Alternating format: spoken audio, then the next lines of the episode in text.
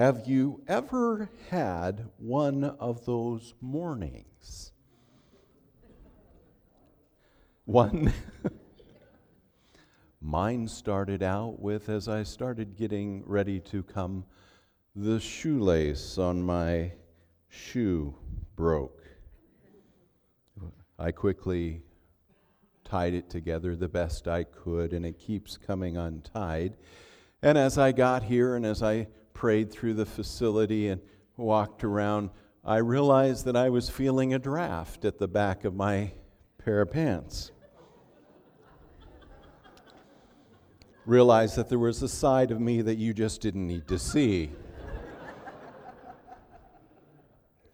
so, as I told my prayer partners who were going to pray over me, they were all hovering around. It was the most prayer partners I've had in a long time. They were all ready to pray over me. I said, Pray as I rush home to put on a new pair of pants. Um, I pull out of the parking lot. I'm heading down the road at the right speed. I'm not speeding, I'm heading at the right speed. A lovely elderly gentleman pulls out in front of me at five miles per hour and proceeds to drive at five miles per hour. And uh, finally, I get to go around him and uh, get, get home. My wife asked me an innocent question. Ah, ah, I'm panicked. I run down, I find the right clothes. I get, we get, get home, I rush back. I, I, get, I get here.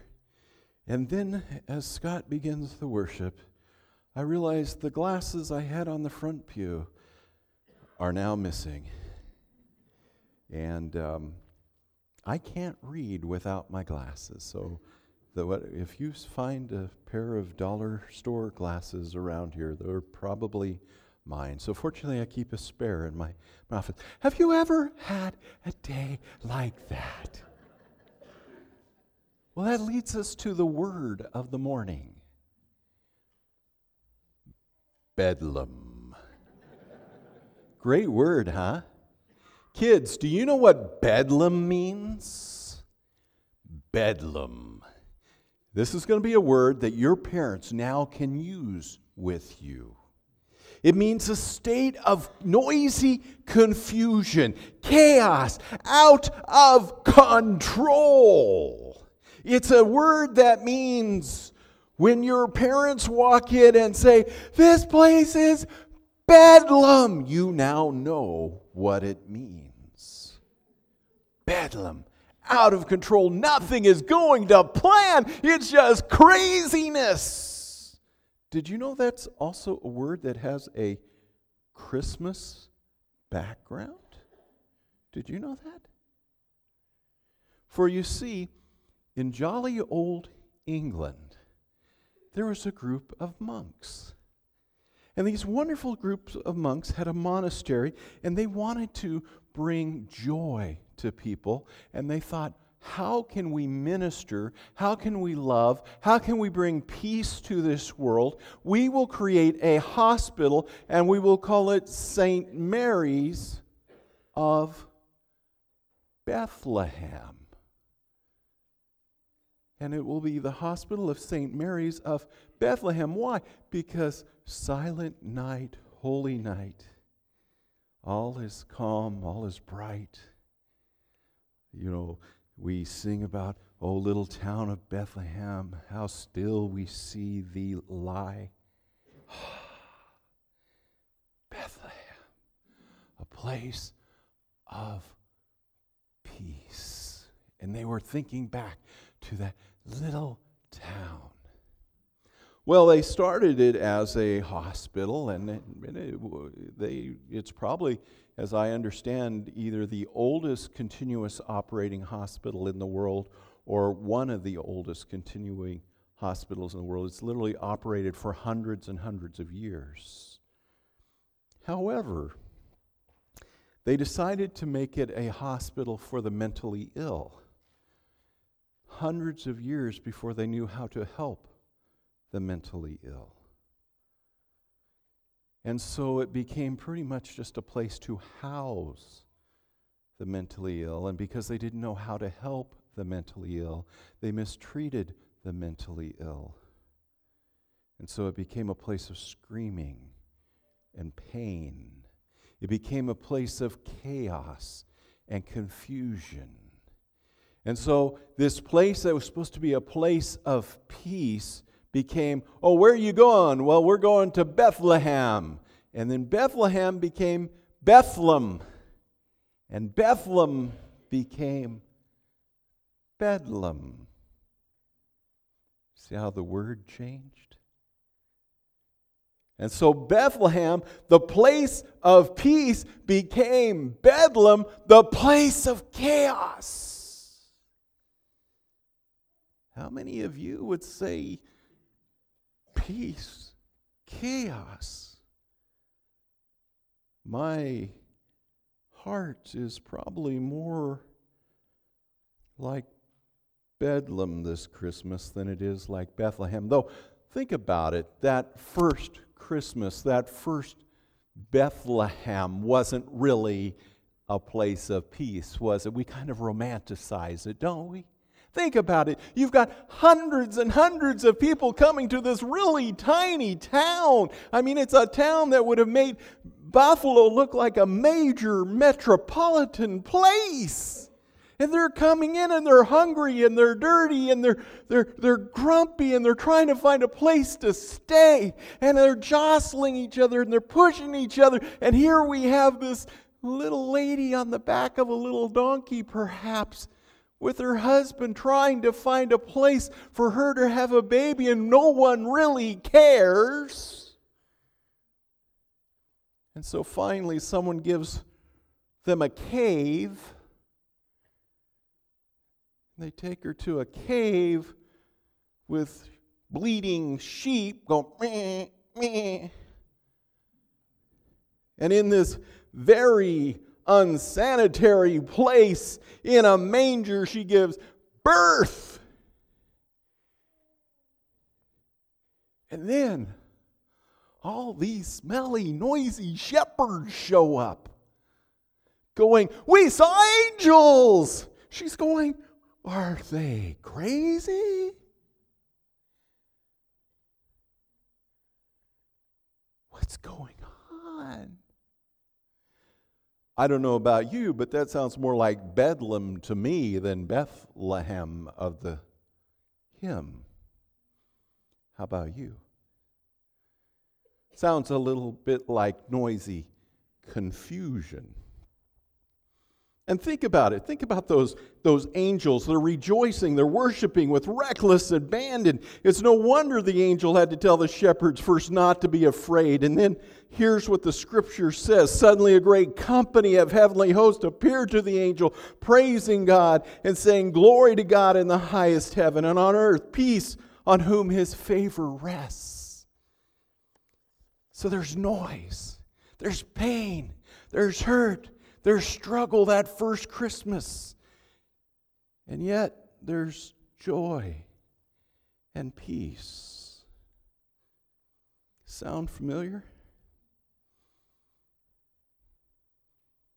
You say, Pastor Greg, it's not that this Christmas is Bedlam, it's Bedlam is my state of life. There's a lot of confusion in my life. Our journey of joy and peace this season, or our journey of joy and peace in our life, is not separated from the reality that life is a journey, but that peace can happen in the midst of that life with all of its noise, with all of its chaos.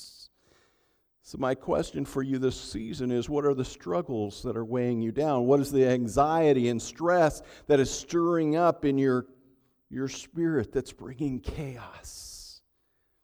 Maybe those pressures and problems are external. Maybe they are internal. Maybe they're battles of the heart. Maybe they are conquests of the soul. My question to you is this are you willing to open up your heart this season? Are you willing to seek God's peace even in the midst of your struggle? Because this journey of peace, this journey of peace is an appropriate journey for us today. Yes, the ancient world must have felt uncertain that first Christmas. But our world today has just as much violence and just as much uncertainty, and the pressures of our daily lives barrage us at an unparalleled pace. Our world is in a desperate need of peace, but it is a world where the Prince of Peace has walked and has understood. He's come, He's present, and His peace is available today. First of all, it's available because He's in the midst. I want you to get this. When I think of peace, I think of a hymn. It's an old hymn. I, I grew up Baptist. I, I you know, I, so we we sang hymns, you know, and one of the hymns we sang goes like this. And if you know it, sing it with me. When peace like a river attendeth my way, when sorrows like sea billows roll, whatever my lot, thou hast taught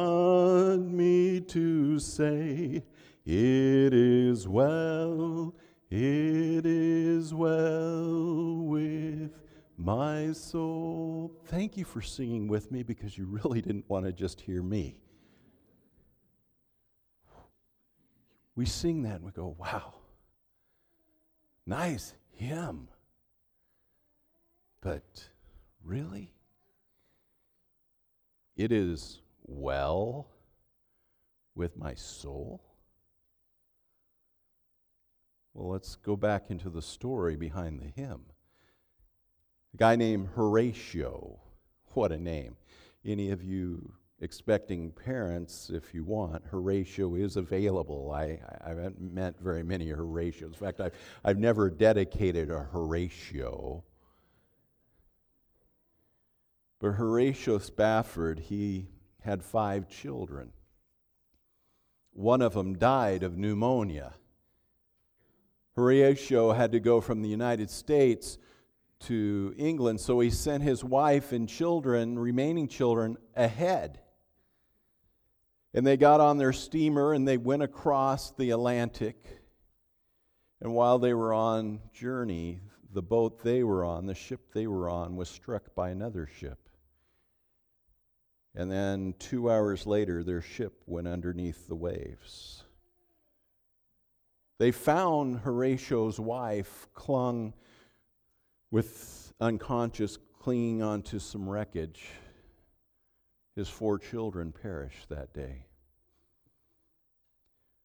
She was able to be rescued. She was able to cable a, a response. The response was this Only I am alive now grief stricken, not just losing one child, but now losing all five, he steams to England to meet with his bride to, to try to comfort her. As they're steaming across, the captain calls him up to the, to the deck of the ship and he points out, he says, This is where the coordinates say that your children died. He excused himself from the captain and went down below. And that's when he started writing It is well with my soul. You see, what makes that so powerful, so strong, is that it was not apart from, it was not separated from circumstance, but it was written in the midst of painful circumstances. The words were not written by someone who was enjoying life on Easy Street or sitting just underneath a uh, on the beach enjoying a fruity drink. But it was by someone who found peace, deep, authentic peace in the midst of heartache. You see, often we think of peace, we think of it as the absence of hardship or trouble or violence or fear. But this hymn, it makes it so beautiful. It captures this journey of peace because it's not immune from those things. In fact, often they are central to that story. In this journey of peace, we learn that peace is not the absence of trouble, but it's the presence of God. Did you capture that? For you and I, friend, it is not the absence of trouble, it is the presence of God. One of my favorite stories has to do with Jesus and the disciples. Jesus is exhausted. I mean, he is so tired. And he goes, Guys, we're going to go across the lake. And so, what I need you to do is, I'm going to go down and take a nap. Leave me alone. Just let me sleep. And so he goes to the bottom of the boat. He is sawing logs. He is out cold, sleeping. A storm comes up. And these hardened fishermen like James and John and Peter, they are scared spitless. They are sure that the boat is going under. And so they, they finally They've done all they can do. They rush down, they wake him up. Jesus, Jesus, we're going to sing. Don't you care? Jesus gets up, goes to the back of the boat. Remember what he does? Goes to the back of the boat, kind of wipes the sleep from his eyes. He looks at the looks at the storm and he just says, Peace, be still. And the winds and the waves cease. And the disciples marvel. They're amazed. Why? They said, Who do we have with us? That the winds and the waves obey him. You know who they have? They have God with them. They have the Son of God. They are in the presence of God. Oh, friends, the reason why you can have peace in the midst of the storm is because of who is with you. Because sometimes He's going to let the storm continue, but you still can have peace. Sometimes He's going to let you walk through the angry waves like He did with Peter. But you still can have, it'll be your spirit that is still, not the storm. Sometimes we need to take such a pause. Sometimes we need to acknowledge the fact that our lives are far from peaceful and the eternal peace promised at Christ's second coming is still not realized. We live in this tension of yes, but not yet. But he's coming. Peace. Be still. Why could Jesus command the wind and the waves? Why would they obey? Because they had bowed before him as God. They recognized him as king. And I have a question for you this Christmas season. Have you realized he's not simply a baby in a manger, but the king of glory? Have you realized that the one who came to bring peace between God and man is Jesus Christ? And he brought peace. He brought peace first, right in the center of our hurt and frantic striving. He brings peace through the power to cease the noise, calm the storm, overwhelm our hearts with his perfect peace, because he is the Prince of Peace. That leads us to our second point this morning. The prophet Isaiah's words reveal something very important about peace. For unto us a child is born, for unto us a son is given. And the government will be on his shoulders, and he will be called Wonderful Counselor, Mighty God, Everlasting Father, Prince of Peace. Friends, Peace is not a feeling or a state of being, peace is a person. Jesus is the Prince of Peace. Throughout Jesus' life, his work on the cross, his teaching, we see that peace comes from the person of Jesus Christ. It started when Jesus was sent into the world. We were at war with God. Sinful nature made us enemies of God. And so Jesus came, and through his death, burial, and resurrection, he dealt with our sins so that we can be reconciled or made friends with God. Let that soak over you. The work of Jesus Christ brings friendship with God. And so we start there. He deals with our greatest need, the making things right between us and God the Father. And once that is done, he teaches us then how to have ongoing peace, which is found when we learn how to abide in him, when we abide with his peace by abiding with him. And when we abide with him, we learn to trust him, and we learn to trust God with the unpeaceful parts of our lives. And then we find ourselves transformed within. This is what Mary experienced. Here she is in the midst of that incredible birth. She's had the baby, and now notice what it says in Luke 2:19. Mary treasured up all these things and pondered them in her heart. Mary's life had not become more peaceful. If anything, had gotten crazier with the announcement of her miraculous pregnancy and the birth of this new baby. But she's learning to trust the one who is in control. And when we surrender our control, when we surrender our need to be in charge to the Prince of Peace, we find rest in him. The inner and outer chaos, the anxiety, the noise, the busyness of life may not change, but we can experience peace when we trust the one in control. So, my question for you is this Where do you need to surrender? What do you need to surrender this Christmas season? Will you take to heart the psalmist's words, Be still and know I am God? You say, Pastor, how do I do that? Well, let's take a typical day. Let me start you out. Number one, start each moment, moment of your day.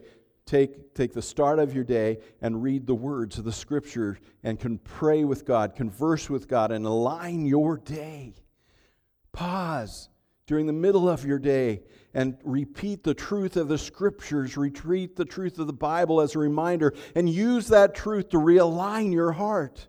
Kneel before the source of peace, Jesus Christ. Acknowledge him as your king and yield to his leadership in your life, which brings peace. Number three, peace for the world. Jesus came as Prince of Peace, and we can abide in him and experience peace in our souls. But we know that peace doesn't always come to the world around us. As we look at our world and read the daily news, we realize how desperate our world is for peace.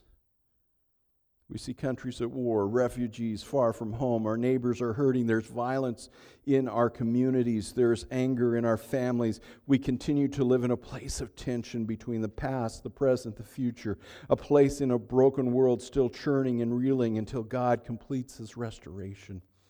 And against that setting, our path may not look like much of a journey of peace as we look toward and near Christmas. Jesus has brought peace to this world with his arrival. He continues to fill us with peace through His Spirit, but it's not until He comes again that our world will experience complete and perfect peace. So, what do we do now? How do we experience peace now? How can peace be the brightest? How can peace come out? How can it make sense? Well, friends, I want to share with you how the Bible tells to experience God's peace and a peace that's beyond understanding. Many of you have gone through hard times. Many of you have gone through things that are heartbreaking. And yet you've had peace. And those around you go, I don't get it. How can you be at peace with what's going on? And you followed what I'm about to say. I remember times that, that Donna and I would be at our wits' end and we would follow the scriptures, and, and people would look at us and go, How are you so peaceful at this?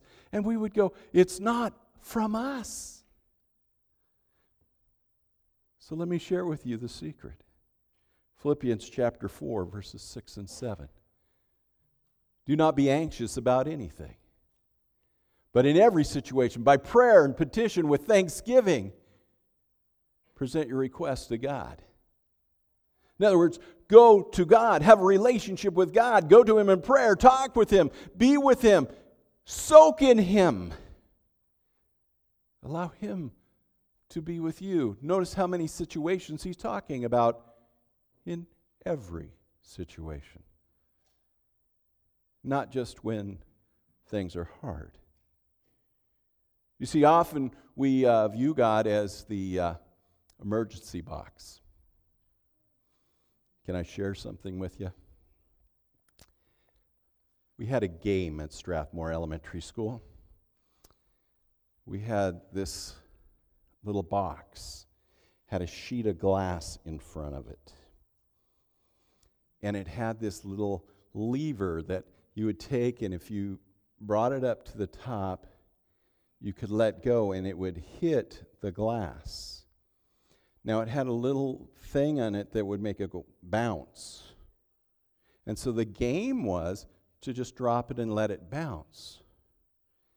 And we would play to see how hard we could do it without breaking the glass. Because if we broke the glass, it would set off the fire alarm. I forgot to mention, my dad was a seventh grade teacher at Strathmore Elementary School. It was a K 8 school. So we're playing this wonderful game, and each one of us are playing. And one of my buddies got up there and he hit it pretty good. He's doing this. Top that, guys. Top that. I'll top that.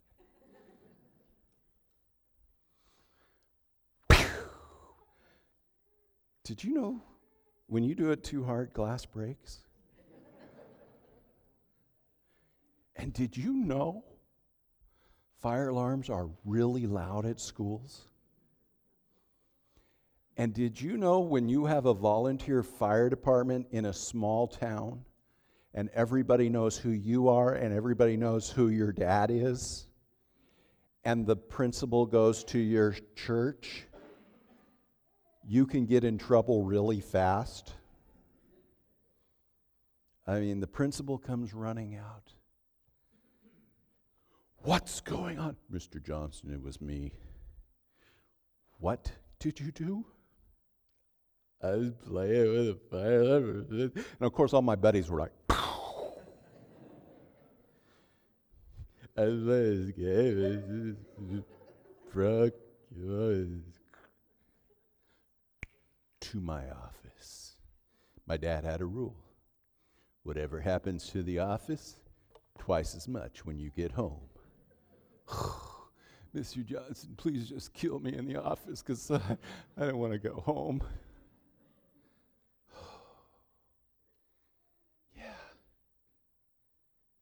Fire department comes up. All the volunteer guys get off the truck. Guys are pulling in with their four wheel drives. Fire at the school. No, Brawley did it. well, we'll have a little talk with Brawley.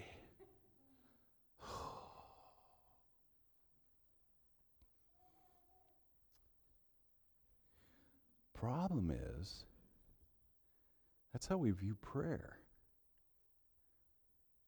Prayer's just for emergencies.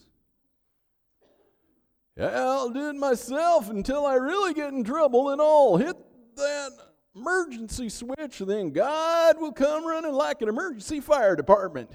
Yeah. What does that say? But in every situation. Do you know why we struggle?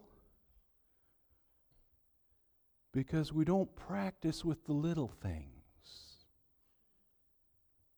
And because we don't practice with the little things, we're not ready to handle hand over the big things. So, friends, are you hang, handing over the little things? Or do you think he's just an emergency call box? By prayer and petition with thanksgiving. Present your with thanksgiving. Why? Because it reminds you how big God is. And it reminds you of what He's already done. You see, we forget. The peace of God, which transcends all understanding, will guard your hearts and your minds in Christ Jesus. Did you catch that? It transcends all understanding. When God's peace captures you, anyone else looks at you and goes, either A, you're crazy to be at peace, or B, we don't get it. Why are you at peace? You should be freaking out. You should be in bedlam. You should be panicking. Why? Because I've got the presence of God. And if I've got the presence of God, I don't have to panic. You see, that's why our faith will never make sense to the atheist. Our faith will never make sense to the agnostic. And our faith will never make sense to anyone just playing church. It won't work. Because it's the person who, in every situation, seeking a relationship with God through Jesus Christ and his reconciliation will have that peace. And it won't make sense. But let's go on.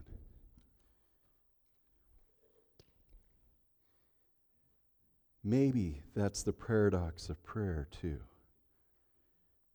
So often we'll come to God and we'll ask Him to change our circumstance or change our situation and change those around us. Sometimes He does, but you know what He normally does? He changes our hearts and He changes our perspectives. And as we pour out our hearts and connect with Him, we're able to see a little more clearly.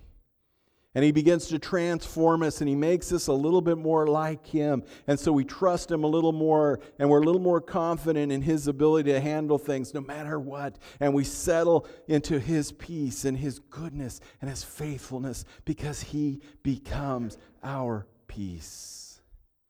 And that's what Jesus promised when he left this earth. Peace I leave with you, I, my peace I give you, he told his disciples. I do not give you peace give to you peace as the world gives. Do not let your hearts be troubled. Don't be afraid. They weren't empty words, they were rooted in reality, a deeper reality than the harsh conditions that Jesus' followers faced at the time.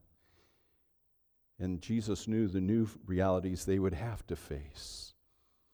Jesus knew that there was a lot to fear from the threats of Herod to his death by crucifixion. Jesus spent his whole life with people out to kill him. He knew that there was much suffering in store for his followers, yet he told his disciples, and he tells you and I today, do not be afraid. Why? Because he knows the end of the story. He knows that no matter what troubles us and causes us fear right now, in the end, His peace will overcome all and it will sustain us through our difficulties, which will be great.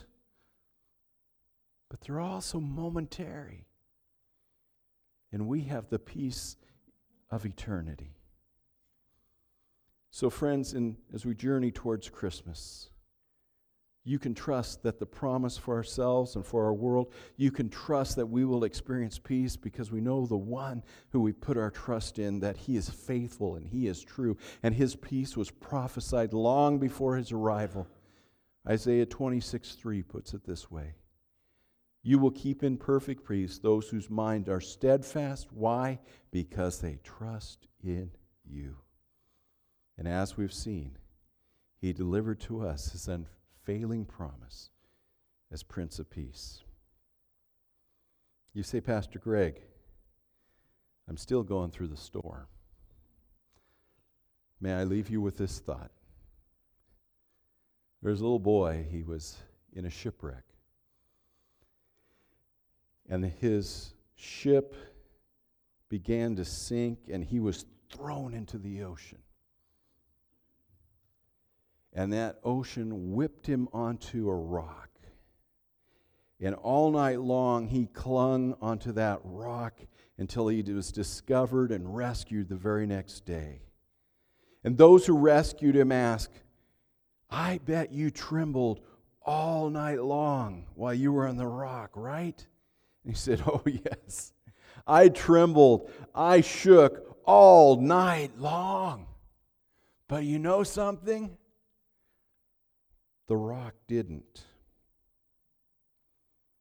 When the storm crashes around you, and when all you can do is tremble, may I remind you to cast yourself on the rock of ages. Place yourself on the rock that does not move, the rock that does not tremble, the rock that will stand firm for you in the midst of every storm, the rock, the Prince of Peace, Jesus Christ, our Lord. Amen.